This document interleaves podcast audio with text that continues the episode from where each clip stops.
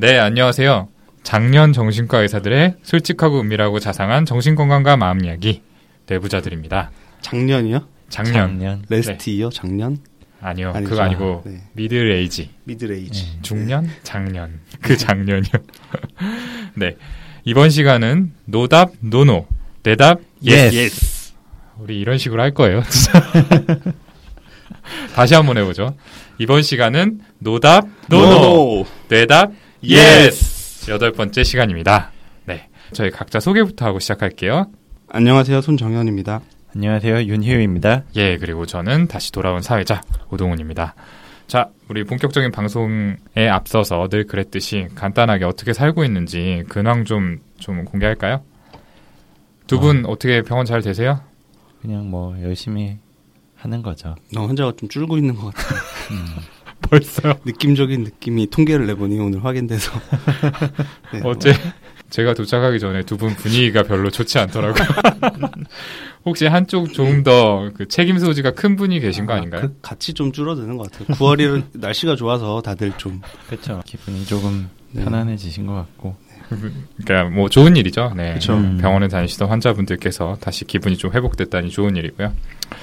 네, 그렇습니다. 뭐 저는 잘 살고 있고 아마 두 분은 별 관심 없겠지만 저의 근황을 궁금해하는 분들을 위해서 말씀드리면 제가 최근에 네덜란드 암스테르담에 연구자 미팅을 다녀왔습니다. 이 아, 연구자 미팅이었구나. 미래 교수들 모임 뭐 이런 거. 뭐 그렇죠. 네. 진짜. 대형 프로젝트 다국적 어, 제약회사와의 콜라보레이션을 통한 아 스터디. 어. 신약 개발 스터디에 이야. 참여하기. 위해서 네. 이야. 맛있는 거 많이 먹었겠네요. 편집해야겠다. 편집, 맛있는 거 많이 먹었고요. 예. 아무튼 뭐 계속 얘기했다가는 산으로 갈 것 같으니까 우리 오늘 준비한 내용도 좀 많죠. 예, 네. 본격적으로 시작해 보도록 하겠습니다. 자, 오늘 준비된 첫 번째 사연은요. 저희 손정현 선생님께 낭독 부탁드리겠습니다. 안녕하세요. 저는 25살 여자입니다.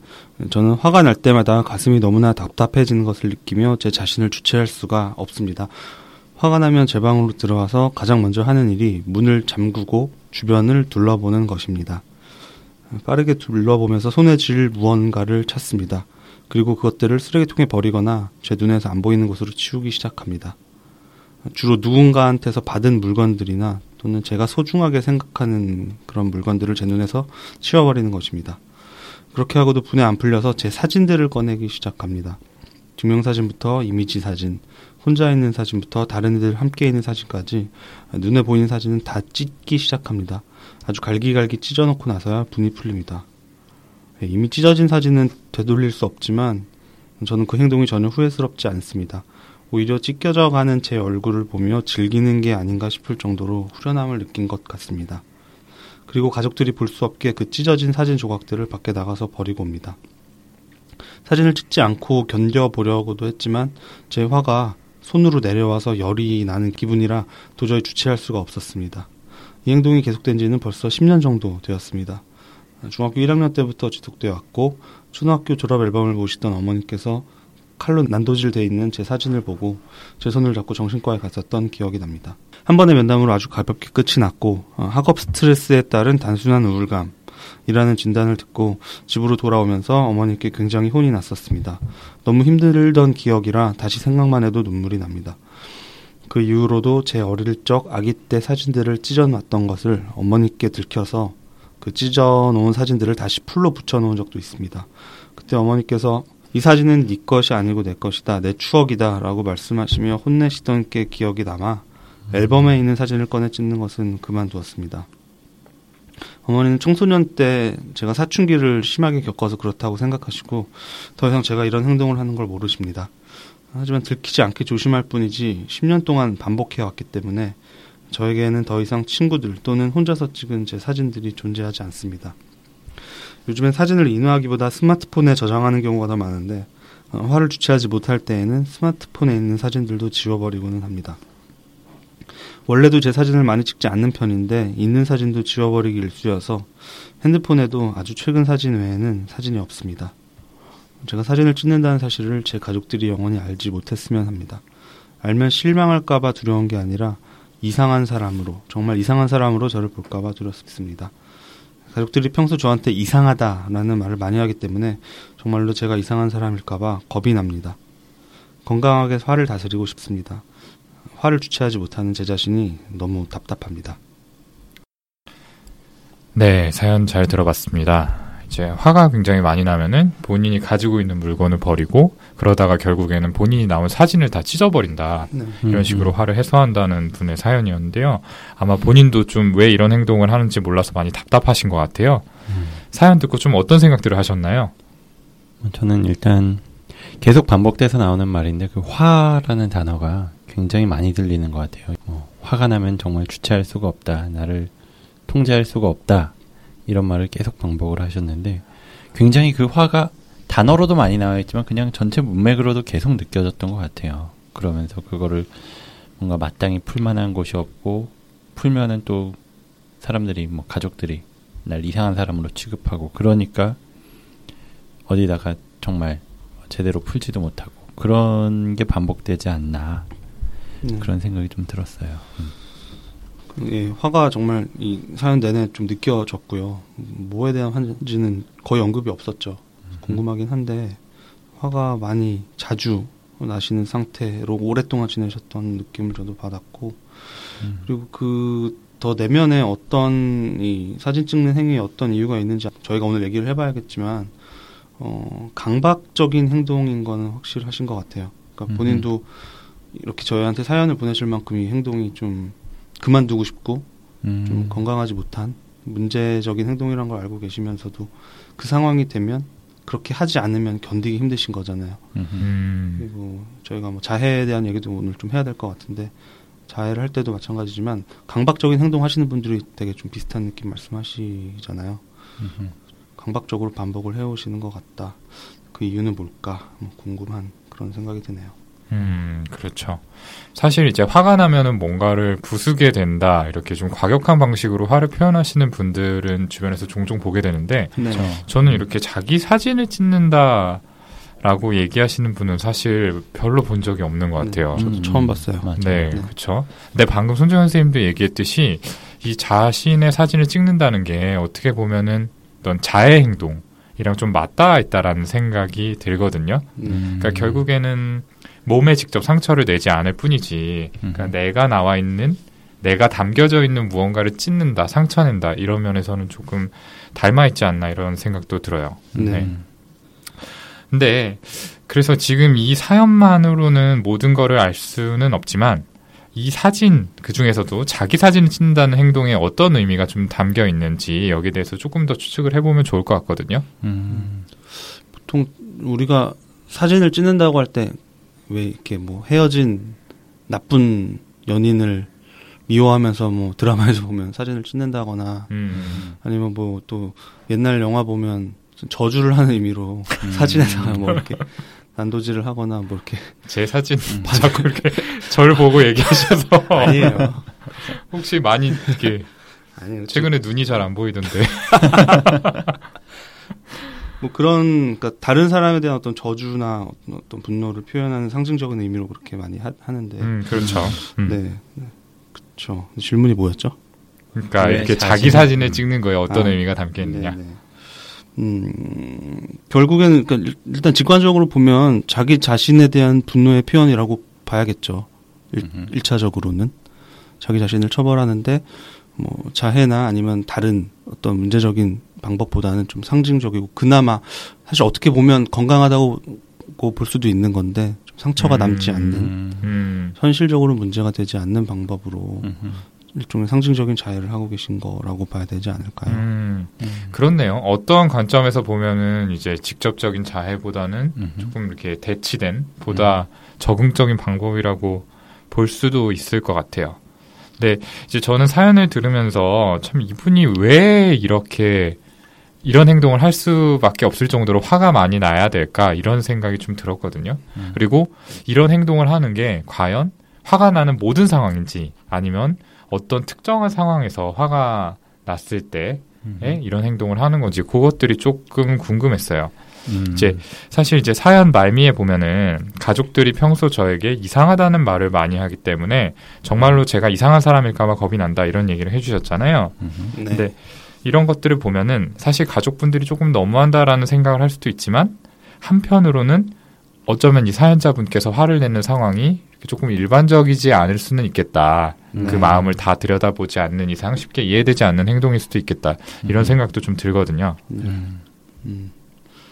사실 뭐 이 모습만 보면 굉장히 이상해 보일 수도 있을 것 같아요. 어머니가 한번 그 앨범에 있는 사진들을 막 찢어놓은 거를 보고 정신과에 같이 갔었다. 뭐 이렇게 이야기를 하셨었잖아요. 네네.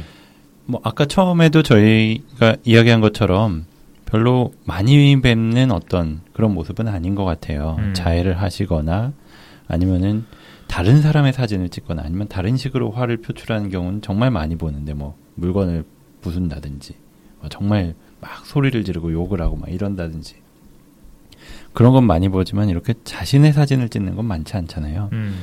근데 그 자신의 사진을 찍는다는 거에서 아까 뭐 손정현 선생님이 이를테면 헤어진 연인의 사진을 오려낸다 뭐 이런 얘기도 했잖아요. 그런 경우가 꽤 흔하고 뭐 드라마에서도 많이 음. 보고 근데 그거는 제가 봤을 땐 그 사람에 대한 어떤 기억을 완전히 지워버린다라는 그런 의미 같아요. 그 사람을 찢어서 내버리는 건 음.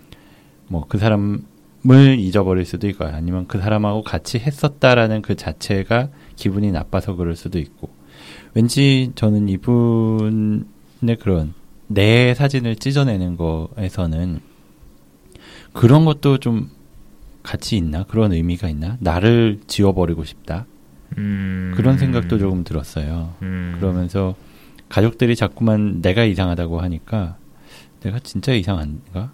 그러면 내가 없어져야 되나? 이런 생각이 들면서 음. 나를 그렇게 지워버렸던 건 아닌가? 음. 음. 그런 생각도 들고요. 단순히 자해랑은 좀 음. 다르게. 음. 그 자해의 의미가 좀 자기에 대한 처벌적인 음. 그런 의미가 있을 수 있다는 얘기로 이해를 할 수가 있겠네요. 네. 지금 좀 사연을 쭉 다시 보니까 좀, 좀 특이한 게, 뭐, 보통 이렇게 사연을 보내시는 분들은 그 힘들었던 어떤 일화에 대해서 되게 같이 적어서 보내주시는데, 음. 음, 그 여기 적, 적어놓으신 음. 일화는 이제 어머니와의 어떤 대화, 음. 어머니의 반응들, 그런 음. 것들이 어, 많아요. 음. 오히려 음. 예, 오히려 자기 자신에 대한 어떤 기억보다도 이제 사진을 반복해서 찢어왔다는 패턴에 대해서는 자세히 묘사를 하셨지만 음. 어떤 구체적인 기억에 대해서는 어머니와의 그 음. 대화나 아니면 음흠. 병원에 데려갔던 일이나 음. 뭐 그때 있었던 경험들 그런 것으로 구성이 돼 있어서 어, 하여튼 이분한테 어떤 의미든 간에 어머님이라는 존재가 지금 이 습관 그리고 전반적인 어떤 정서에 많이 영향을 미치는 존재가 아닌가 싶고요.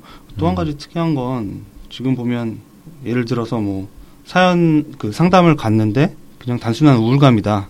음. 학업 스트레스 때문이다. 이런 얘기를 듣고 어머님한테 굉장히 혼이 났는데 너무 힘들던 기억이어서 눈물이 납니다라고 하셨는데 음흠. 뭐 사연 서두에 화가 나면 음, 사, 사진을 찍는다라고 하셨는데 이것도 포함을 해서 어, 구체적인 감정에 대해서는 별로 언급을 안 하셨다는 느낌이 들어요. 음. 화가 나는 것도 어떤 것 때문에 누구한테 화가 났던 건지 음. 아니면 이날도 어, 어떤 것 때문에 힘들었고 어떤 감정으로 눈물이 났는지 어, 사실 이분이 어, 어, 이렇게 사연을 자세히 써놓으신 이 정도를 보면 충분히 서술을 하실 법한데 음. 음. 좀 단순화시켜서 적어놓으셔서 어, 감정에 대해서 이렇게 세밀하게 인식을 하는 데는 좀 어려움이 있으신 게 아닌가 그러니까 그런 음. 성향이 좀 덜하신 게 아닌가 음흠. 힘든 감정은 그냥 분노로만 인식을 한다거나 음. 음.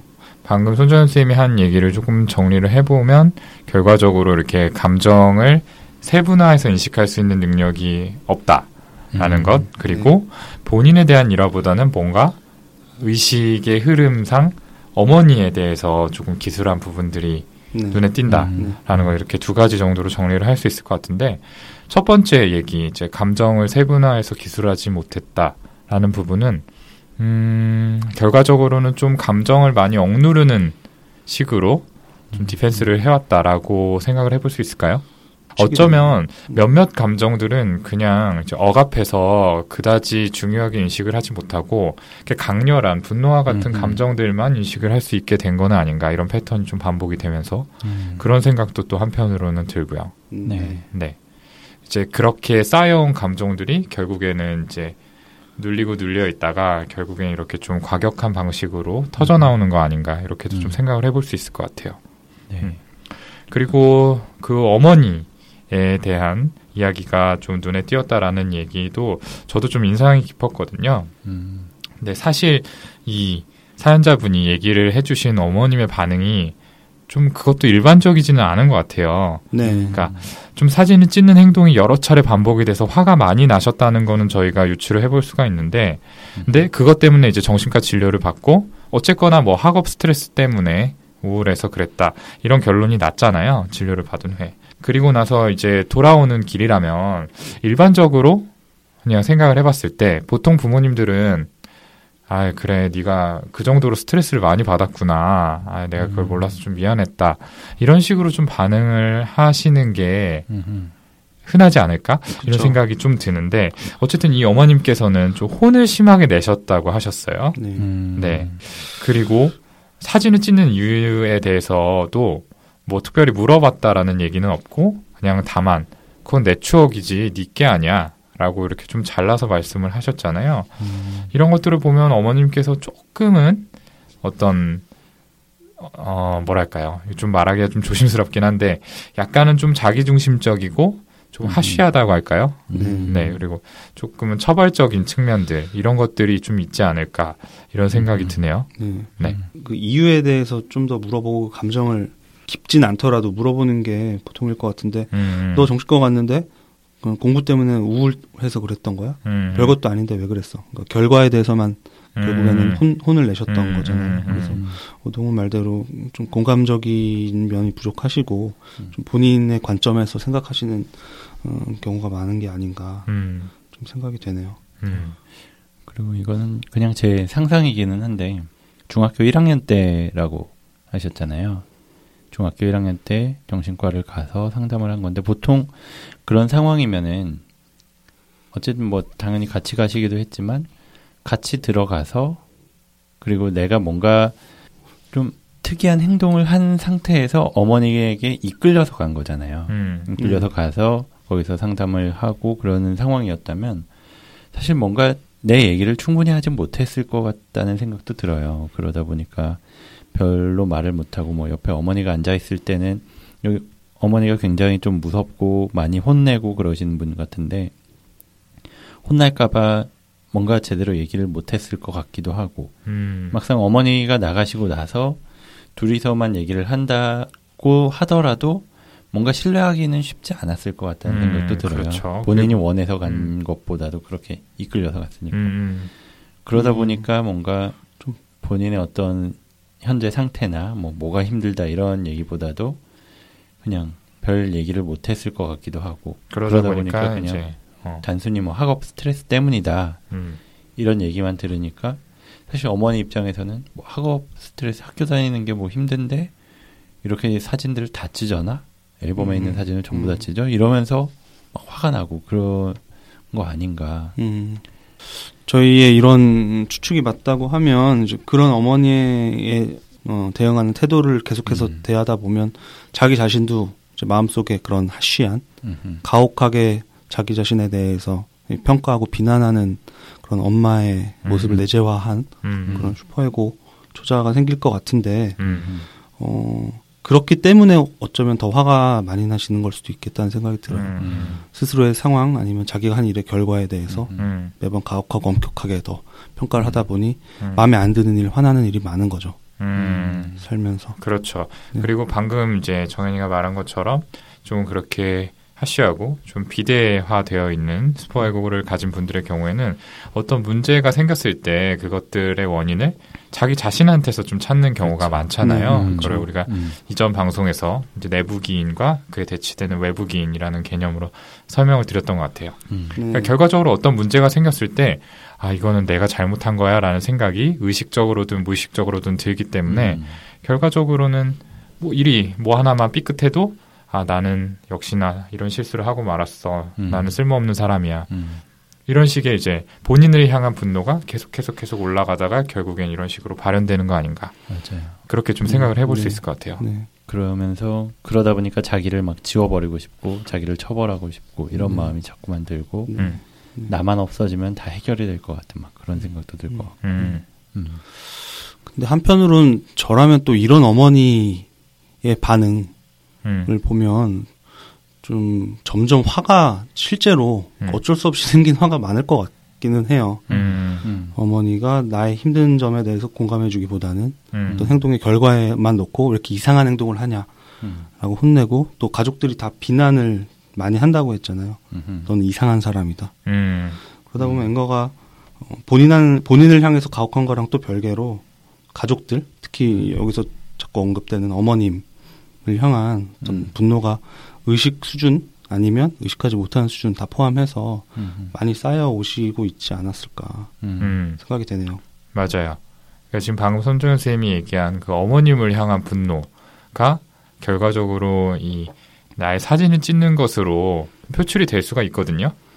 근데 이거를 이제 얼핏 생각하면 쉽게 이해가 잘 안. 되실 텐데 그냥 듣기에는 잘 음, 엄마한테. 화가 나면 음. 엄마 사진을 찍어야지 왜내 음. 사진을 찍느냐 네. 이렇게 좀 생각이 드실 것 같아요. 근데 이걸 설명하는 방어 기제가 있어요. 이거를 turning against the self라는 다소 좀 긴 이름의 방어 기제로 설명을 하는데요. 좀 그 정의를 설명을 드리면 타인 중에서 특히 자신에게 중요한 대상, 이 부모와 같은 그런 대상에 대해서 공격적 충동이 들 때 이것이 그 대상이 아니라 자기 자신을 향하는 방어 기제를 이 turning against the self라고 합니다. 음. 이렇게 공격성이 자기 자신을 향하는 이유는 이 공격성을 외부로 표출했다가는 어쨌든 내가 그 공격성을 가지고 있는 그 대상과의 관계에 어떤 트러블이 생길 수가 있고요. 음. 아주 심하면은 그 대상과의 관계 자체를 잃게 될 수도 있죠. 음. 그러니까 이 대상이 특히나 나에게 좀 중요한 사람, 소중한 사람이 부모님이나 아니면 형제들이나 가까운 사람이라고 한다면은 그 대상으로 공격성을 쏘는 것보다 그냥 내 자신에게 화살을 돌려가지고 내가 음. 안고 가는 게 더 안전하다라고 생각을 하는 거예요. 음. 그러니까 결과적으로 외부에서 보기에는 내 자신에게 앵거를 가지고 있는 걸로 느끼지만 실제로 공격하고자 하는 거는 그 대상이라는 거죠. 조금 어려운 설명을 덧붙이자면은 우리가 흔히 그 식이장애의 정신역동을 설명할 때 이런 식으로 설명을 하잖아요. 거식증 그러니까 거식증 같은 경우에 네. 어떻게 설명을 하죠? 식사를 안 하면서 점점 이제 건강을 해치는 음, 그 그런 어떤 일종의 자해 행위가 사실 심리적으로는 본인 안에 내재된 어떤 음. 부모 분노가 쌓여 있는 부모에 대한 어떤 공격 행위를 음. 상징화했다 라고 분석을 하죠. 음. 그렇죠. 네. 음식을 먹지 않음으로써 굶겨 죽이려고 하는 게 결국엔 내 안에 내재화되어 있는 함입되어 있는 부모의 일부다. 음. 이렇게 좀 설명을 하는데 이 방어 기제 turning against the self도 마찬가지예요. 결국엔 나를 향한 것처럼 보이지만 실제로 내가 공격하고 있는 건 내 안에 어린 시절부터 내재화되어 있던 부모님의 일부. 그래서 부모에 대한 공격성이 발현된 결과다. 이런 식으로 좀 설명을 할 수가 있겠죠. 다들 이해를 하셨겠죠? 아 저희 청취자분들이요. 네, 다들 뭐 똑똑한 분들이시니까. 네, 이해를 하셨겠죠. 네. 그래서 이분이 뭐 저희 질문하신 게 이게 화를 어떻게 다스릴 수 있을까에 대한 건데 저는 음. 그 이전에 저희가 계속 오늘 말씀드렸다시피 화가 자꾸 나는 화가 음. 심하게 나는 이유에 대해서 먼저 좀 자기 이해를 해보셔야 될 것 같아요. 음. 사진을 찢어서 음. 지금 남기지 않을 정도로 뭐 10년 동안 하- 하긴 했지만 음, 음. 사진이 남지 않을 정도로 화를 자주 내셨던 거잖아요. 음. 근데 이 화가 왜 어떤 패턴으로 나고 있는 거고 어, 의식적으로는 누구에 대한 화였는지 그리고 좀 더 생각해 봤을 때 좀 다른 의미의 어, 어떤 화가 전이됐던 건 아닌지 뭐 그런 생각들 해보시는 게 일단 애초에 그를 찍고 싶어지는 분노를 줄이는데 좀 필요할 것 같아요. 음, 그렇습니다. 뭐 제 생각도 마찬가지고요. 그것들을 이제 혼자서 찾기가 조금 어렵다면은 결과적으로 치료자와 상담을 하면서 찾아 나가는 것도 굉장히 도움이 많이 될 것 같아요. 앞서 말씀드렸지만 이런 분노가 들었을 때 물건을 닥치는 대로 부수는 게 아니라 방으로 돌아와서 자기 자신의 사진을 찍는다. 이거는 굉장히 좀 정신 역동적으로 중요한 의미가 담겨 있을 거라고 생각이 들거든요. 음. 그렇죠. 그래서 1차적으로는 상담 치료가 조금 도움이 분명 될 거다라고 말씀을 드리고 싶고요. 근데 만약에 근데 이런 일의 빈도가 좀 잦고 그냥 객관적으로 봤을 때 좀 사소한 일로 자극을 음. 받아서 이런 행동으로 이어진다라고 하면은 이거는 어느 정도 공격성이 많이 올라와 있는 상태다라고 그렇죠. 음. 생각이 들어요. 그리고 좀 쉽게 쉽게 자극을 받는 어떤 이리터블한 그런 상태라고도 볼 수 있을 것 같고요. 그래서 그런 경우에는 이런 감정 기복이나 이제 이리터빌리티를 조절하기 위해서 저 같은 경우에는 좀 약물 치료를 권유할 것 같기도 해요. 네. 네. 그리고 저는 또 좀 더 하고 싶은 이야기가 지금 25살이라고 하셨어요. 사실 추측이지만 굉장히 이런 어떤 분노의 대상들이 어머니라든지 아니면 가족들 이런 가까운 사람들인 것 같거든요. 그 내 주변에 있는 아주 가까운 사람들인 것 같은데 예전에 제가 허경 선생님하고 우울증도 괜찮아 해서 가족에 대해서 이야기를 하면서 가족으로부터 계속 발생하는 어떤 분노나 이런 게 있을 때 결국은 독립하는 것밖에 방법이 없다라는 이야기를 음, 한 적이 있어요. 음, 음. 지금 25세 정도면 사실 아직은 독립하기가 좀 쉽진 않죠. 경제적으로나 아니면 다른 이유로나. 그래도 가급적이면 빨리 현재 집에서 잠깐 좀 벗어나는 것도 가족들과 좀 거리를 두는 것도 괜찮을 거라는 생각이 들어요. 물론 음. 어렵긴 하지만 정말 그 어려운 와중에서도 조금이라도 떨어져 있으면은 굉장히 그 분노가 뭐 결국 추측이기는 해요. 이 분노를 일으키는 게 화를 일으키는 게 가족일 것이다라는 그냥 막연한 추측이 있는데 음. 그게 맞다면 최대한 빨리 벗어날 수 있으면 벗어나는 게 좋겠다라는 그런 생각이 좀 들어요. 네. 음. 뭐 자세한 상황은 확인해 봐야겠지만 본인이 아마 아실 거예요. 이게 음. 떨어져 있으면 당장은 좀 편해질 수 있는 이슈인지 아닌지는 음. 그래서 좀 참고하시면은 좋겠고 근데 당장 화가 났을 때 당장 났을 때 음. 어떻게 해야 될지도 좀 알려드려야 될 것 같은데요. 음. 저는 그리고 지금 하는 행동이 네. 솔직히 그렇게 나쁘다고 생각하지는 않아요. 그러니까 아까 뭐 여러 번 얘기했지만 자해보다는 낫다고 음. 나를 다치게 음. 하고 있지는 않잖아요. 그리고 뭐 음. 물건이 막 부서지고 그런 상황은 아니고 물론 사진들이 찢어지고 지워지고 그러기는 하는데 이를테면은 뭐 스마트폰에 있는 내 사진들을 뭐 인쇄를 여러 장 해가지고 그걸 찢어버린다든지 그러면은 원본은 남아 있고 막상 음. 여러 가지 찢어버림으로써 그 행위는 음. 풀어낼 수 있잖아요. 음. 그런 어떤 긴장감이나 음. 그런 식으로 표출을 해보면 어떨까 하는 그런 생각들도 들어요. 사실 이렇게밖에 할 수 없는 게 어떻게 보면은 그런 가족이나 뭐 어머니든 이런 사람들에 대한 분노를 직접 표현하는 게 너무 좀 두려울 것 같. 음. 있다는 생각이 들거든요. 음. 그래서 그게 어렵다면 그런 방법들 아니면은 가족이 아닌 주변에 가까운 사람들 뭐 아까 상담 받으면 좋겠다고 말씀하셨는데 상담자든지 아니면 가까운 어떤 친구나 이런 사람들이 있다면 그 사람들한테는 좀 이런 속마음을 더 저희한테 메일로 보내주셨듯이 털어놓으시면 좀 도움이 되지 않을까 그런 생각도 들고요. 음. 네, 좋습니다. 뭐 윤현 선생님이 제안한 방법 괜찮은 것 같아요. 네. 아니면 저는 이전에 그 굉장히 본인을 힘들게 했던 그 일을 이렇게 글로 쭉 써본 다음에 그 종이를 음. 인쇄해가지고 그걸 찍게 한 적도 있어요. 아. 네. 음. 네. 그 있죠. 네. 치료 방법 중에. 네. 그러니까 단순히 찐다라는 걸 넘어서서 이제 그 일에 대해서 좀 자유로워지겠다. 아, 그 일로부터 조금 자유로워지겠다. 이런 음. 의미를 좀 담고 있는 행동이라고 하면서 제가 권유를 드렸었는데 음. 뭐 본인은 굉장히 좀 그걸 하고 나서 후련해졌다라고 하신 분도 음. 계셨거든요. 음. 그러니까 이런 것들에 대해서는 한번 좀 여러 가지를 고려해 볼 수 있고 치료자랑 상의를 하는 것도 좋을 것 같아요. 음. 저는 음. 이런 것들에 대해서 저희가 이제 그 전후 사정을 모르는 그렇죠. 상황에서 음. 뭔가 이렇게 딱 답을 드리기가 어려운 문제이니만큼 네. 아무튼 저희가 오늘 드린 조언이 아무쪼록 조금 도움이 되셨기를 바랍니다. 네, 조금 이야기가 길어졌는데요. 저희 두 번째 사연으로 넘어가 보죠. 두 번째 사연은 우리 윤희우 선생님께 낭독 부탁드릴게요. 안녕하세요. 저는 회사를 다니는 평범한 직장인입니다. 최근 회사에서 동기와 문제가 있어서 메일을 보냅니다. 입사 동기인데요. 자꾸 부서 내에서 자기가 드라마의 주인공인 것처럼 모든 사람이 자기를 해칠 음모를 꾸미고 공격을 한다고 생각을 해요. 근데 그 모든 음모가 너무 비현실적이고 근거가 없어요.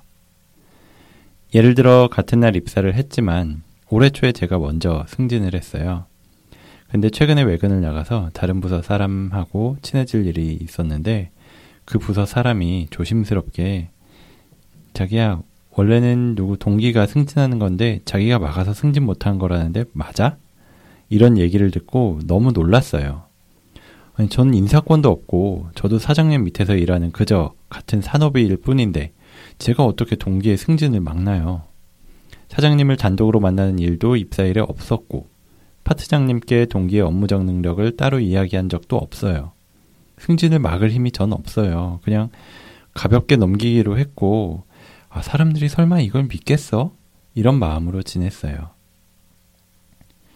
그런데 이 동기가 울면서 여기저기 거짓말을 하니까 점점 그 이야기를 믿는 사람들이 생겨났어요. 그뿐만이 아니에요. 누가 업무를 하다 한숨을 쉬어도 내가 저 사람의 자리를 빼앗아서 한숨을 쉰 것 같다. 이런 이야기를 하기도 해요. 무슨 자리를 빼앗았는지 저도 의미를 모르겠어요. 그냥 처음엔 다들 가볍게 아닌 것 같아요. 잘못 생각하는 것 같아요. 에, 왜 그래요? 착각하는 거예요. 말도 안 돼요.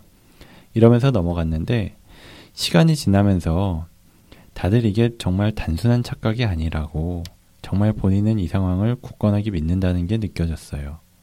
다른 사람들끼리의 단순한 대화 상황도 오해를 해요. 이를테면 어떤 사람이 화장실에 간 사이에 다른 부서에서 온 서류를 대신 받아놨다가 전해주면서 이거 누, 어디 부서 누구 씨가 놓고 갔어요. 뭐 이런 평범한 상황도 서류 담당자를 비밀스럽게 화장실로 따로 불러서 저 사람이 너한테 일을 떠넘기려고 머리를 쓰니까 조심해야 한다. 뭐 이렇게 조언을 하고 아, 뭐 물론 회사가 막 서로 살갑기만 한 건 아니지만 누가 봐도 그냥 일상적인 업무를 하는 상황인데 혼자서 모두가 나를 위험에 빠뜨리려고 하고 겉무술수를 쓰고 있고 정신을 차리지 않으면 큰일 나. 이런 느낌이에요. 혼자 첩보 영화를 찍는 느낌이에요. 이렇게 모든 행동 하나하나가 그 동기한테는 자신에 대한 공격으로 받아들여지니까 저희는 말 한마디도 너무 조심스러운 거예요. 업무상 당연히 요청해야 될 어떤 서류를 요청해도 왜요? 뭐 때문에 그러죠? 이러니까 서로 기분이 나빠지죠. 그냥 재밌는 농담을 해도 뭐 연예인 얘기를 해도 막 본인에 대한 이야기를 돌려서 공격한다고 생각해서 얼굴이 불그락불그락해서 분위기가 막 갑자기 쌓여지는 경우도 많고요. 늘 어떤 사람이 뭐 A라는 문장을 말하면 동기는 그 A라는 문장 안에서 숨은 의미를 찾아서 헤매고 그 사람의 표정을 살피고 요즘에는 심지어 사람들의 말을 핸드폰으로 녹음하는 모습이 보여요. 녹음을 뒤에도 딱히 나쁜 말은 없긴 하지만 그래도 너무 기분이 나쁘고 찜찜하고 이제 무섭기까지 해요. 늘 속뜻을 이야기해줘도 속으로는 앙심을 품는 동기. 전 어떻게 대해야 될까요? 그리고 늘 오해를 풀고자 하면 더 많은 오해가 쌓이는데 같이 일은 해야 돼요. 퇴사밖에 답이 없을까요? 네, 잘 들어봤습니다. 이제 무슨 얘기를 해도 결국엔 본인에 대한 공격과 비판으로 받아들인다는 동기분에 대한 사연인데요. 많이 답답하신 것 같아요. 결국에 뭐 퇴사까지 고려를 하고 있다 이렇게 말씀을 하시는 거 보니까 음. 네. 사연 듣고 좀 어떤 생각들이 드셨나요? 진짜 그냥 읽으면서 답답하다라는 마음이 딱 들어요. 속이 탁 막히고 진짜 어, 이런 사람이 옆에 있으면은 일하는 거 하나하나가 너무 되게 피곤하고 막 짜증나고 그럴 것 같다. 음, 뭐 이런 생각이 진짜. 좀 드네요. 음. 저는 진짜 이런 사람이 주변에 있던 적이 있거든요. 음. 이전에 근무하던 병원에서 이제 음. 저보다 더 높은 직급에 있던 선생님이 딱 이런 음. 스타일이었어요. 그러니까 음. 회의 중간에 뭔가 헛기침을 하거나 이렇게 자기도 모르게 뭔가 소리를 내게 될 때 있잖아요. 음. 근데 그 선생님이 이야기를 하고 있던 도중에 뭔가 그런 소리가 난다라고 하면은 나중에 불러가지고 개인적으로 이야기를 하는 거예요. 혹시 내 이야기가 어디 마음에 안 들었냐? 왜 그런 식으로 표현하냐? 이런 식으로. 너무 이상하잖아요, 그거. 음, 그러네요. 싸움 그거 아니다라고 하는데 이런 식의 이벤트가 조금 쌓이다 보니까 결과적으로는 음. 정말 사이가 안 좋아지더라고요. 그쵸. 이 사람에 대해서 앙심이 생기고 실제로 어. 제가 그리고 뭐 저뿐만 아니라 저랑 같이 일했던 이제 제 동기들도 마찬가지였고요. 음. 그래가지고 결국에는 이제 전화로 한번 제가 크게 싸운 적 있어요. 진짜 음. 왜 그런 식으로 얘기를 하냐고. 음. 근데 그래가지고 조금 몇 달 제가 굉장히 고달팠는데 이 시달림을 겪느라고 그때 우동훈 선생님이 굉장히 힘들어하고 우울했던 기억이 나네요. 그때 얘기를 그러니까요. 많이 했었는데. 네, 맞아요. 네, 그래서 아, 뭔가 정말 좀 정신과 의사 선생님인데 그러니까요. 뭐 좀 정신과 음, 좀 치료를 받으셔야 되는 게 아니냐 뭐 그런 얘기를 했던 기억이 맞아요. 나네요. 음. 뭐 옆에서 들이받아라, 뭐 화내라, 뭐 이렇게 음. 얘기를 네. 하면서도 막상 저게 남이니까 들이박으라고 그러지 나라면 윗사람인데 이거 들이박으면 어떻게 되지? 막 이런 그렇죠, 그렇죠. 음. 이제 결국엔 제일 틀어진 게 저였는데 제 음. 주변 사람들도 제 마음에 공감을 하면서도 더 문제를 키웠다가는 네가 힘들어질 것 같다. 그렇죠. 저 사람은 보통 사람이 아니다. 제가 듣기로는 이제 이전에 저희 이전에 근무했던 선생님들하고 사이에서는 정말 여기 사연에 나온 것처럼 대화를 할 때 핸드폰 녹음기를 켜고 대화를 아, 하셨다고 그래요? 하더라고요. 아. 네. 그러니까 굉장히 비슷하죠. 지금 여기에 음, 나와 있는 분하고 음. 참 이제 제가 같은 경험이 있다 보니까 좀 많이 이입을 하게 되는데 음, 자, 음. 이 문제 좀 저희가 어떻게 해석을 해볼 수 있을까요? 이분에게 좀 어떤 문제가 있다 이렇게 생각을 해볼 수가 있을까요? 일단 증상 기술을 하면 뭐 관계 사고를 넘어서 거의 피해 망상에 가까우신 상태라고 음, 음. 봐야 되지 않을까 싶어요.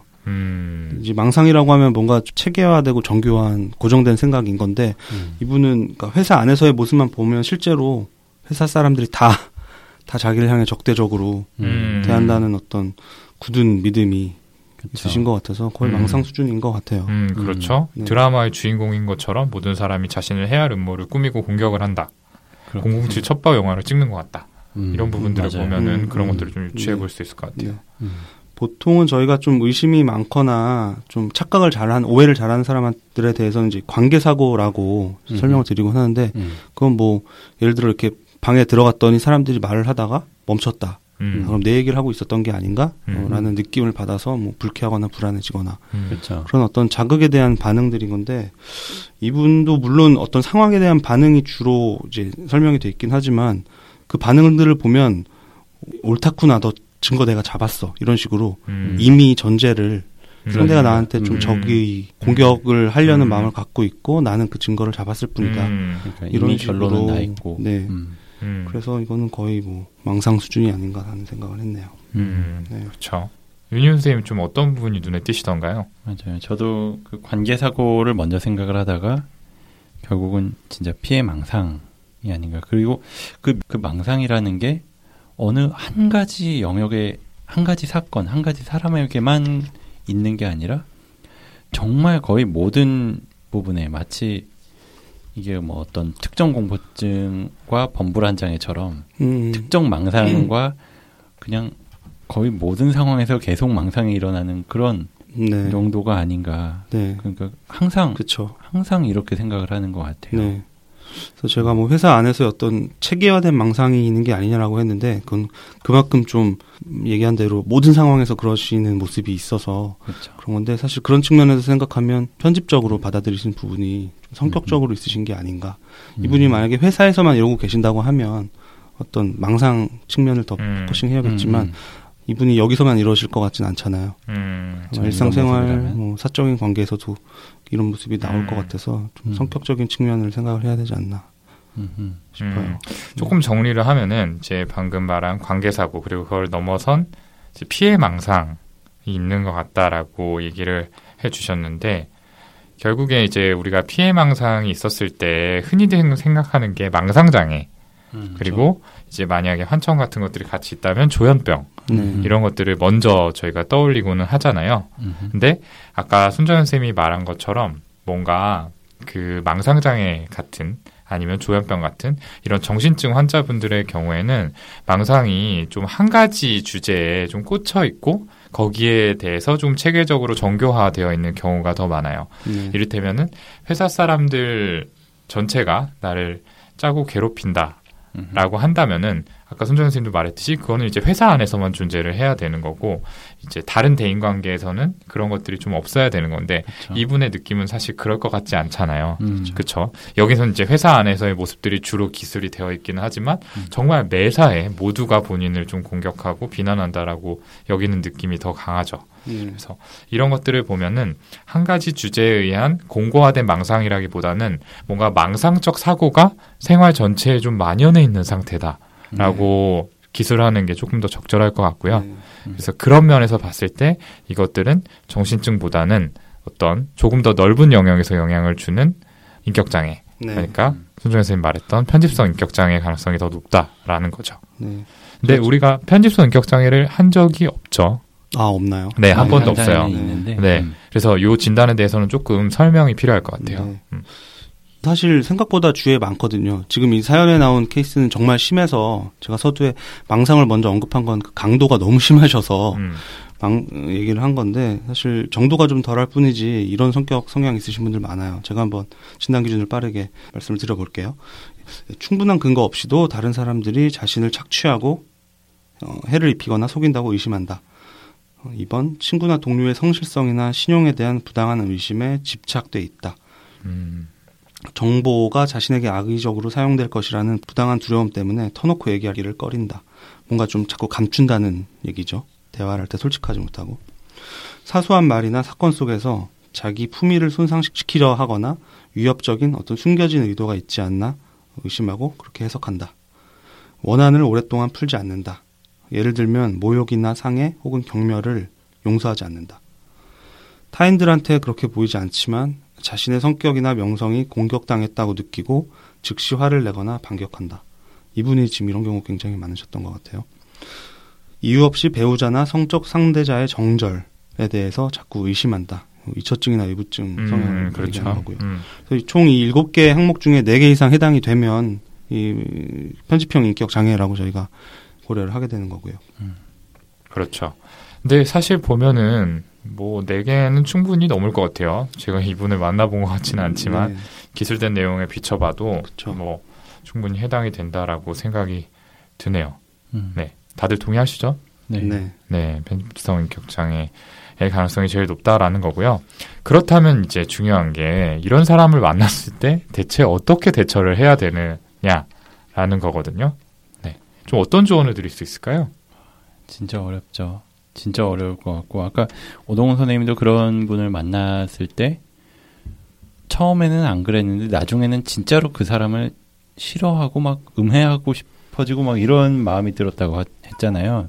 사실 이분 지금 주변 동료 사람들의 어떤 반응을 보면은 이분 주변에 있는 사람들도 이미 그런 반응을 보이고 있어요. 굉장히 아, 이분을 싫어하고 멀리하려고 하고 그래서 실제로 뭔가 따돌림 같은 분위기가 형성이 되고 있을 것 같기도 하고.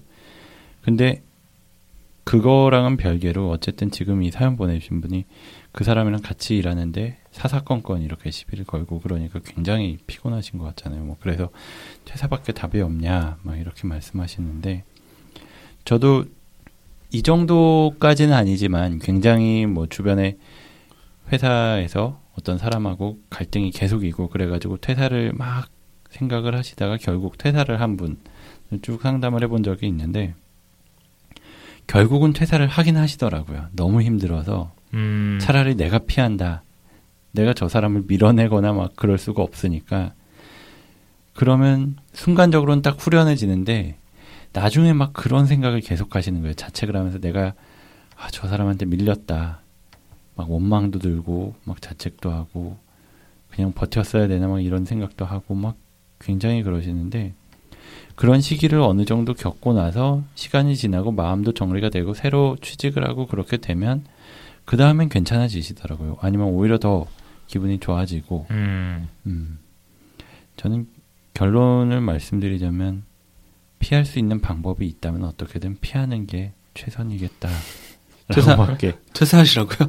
퇴사든지 아니면은 뭐 부서 옮기든지. 그렇죠. 네. 아 근데 이런 사람들 특징이 고립이 되더라도 그것들에 의해서 이렇게 심한 스트레스를 받지 않아요. 우리 일반적으로 왜 그쵸. 사람들이 다 나를 싫어하는 느낌이 들고 내가 음. 왕따가 된 것 같다라고 하면은 뭔가 아, 그래 뭐 내가 떠나야지 이런 식으로 해가지고 나가는 경우가 있잖아요. 음. 근데 이런 타입의 분들 같은 경우는 그런 상황에 처하더라도 거봐 내가 그럴 줄 알았어. 내가 니들이 음. 다 이렇게 나를 계획적으로 따돌리고 괴롭히고 못 살게 굴 줄 알았어라고 어떤 본인의 망상의 증거로 삼아 버리죠.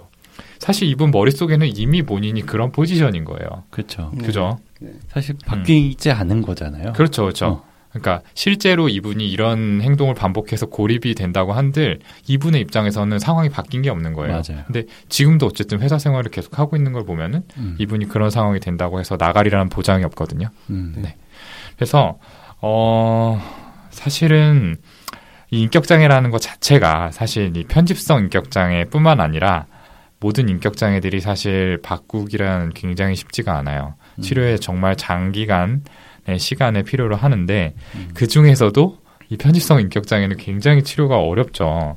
네. 그렇죠. 치료 안. 시작도 안 되고 그 랍보 형성도 안 되는 그렇죠. 첫 어. 번째로 음. 꼽히는 인격 음. 장애죠. 그러니까 면담 치료를 하려고 해도 워낙 그 치료자에 대해서도 계속 의심을 하기 때문에 어떤 이 치료에 인게이지가 안 돼요. 네.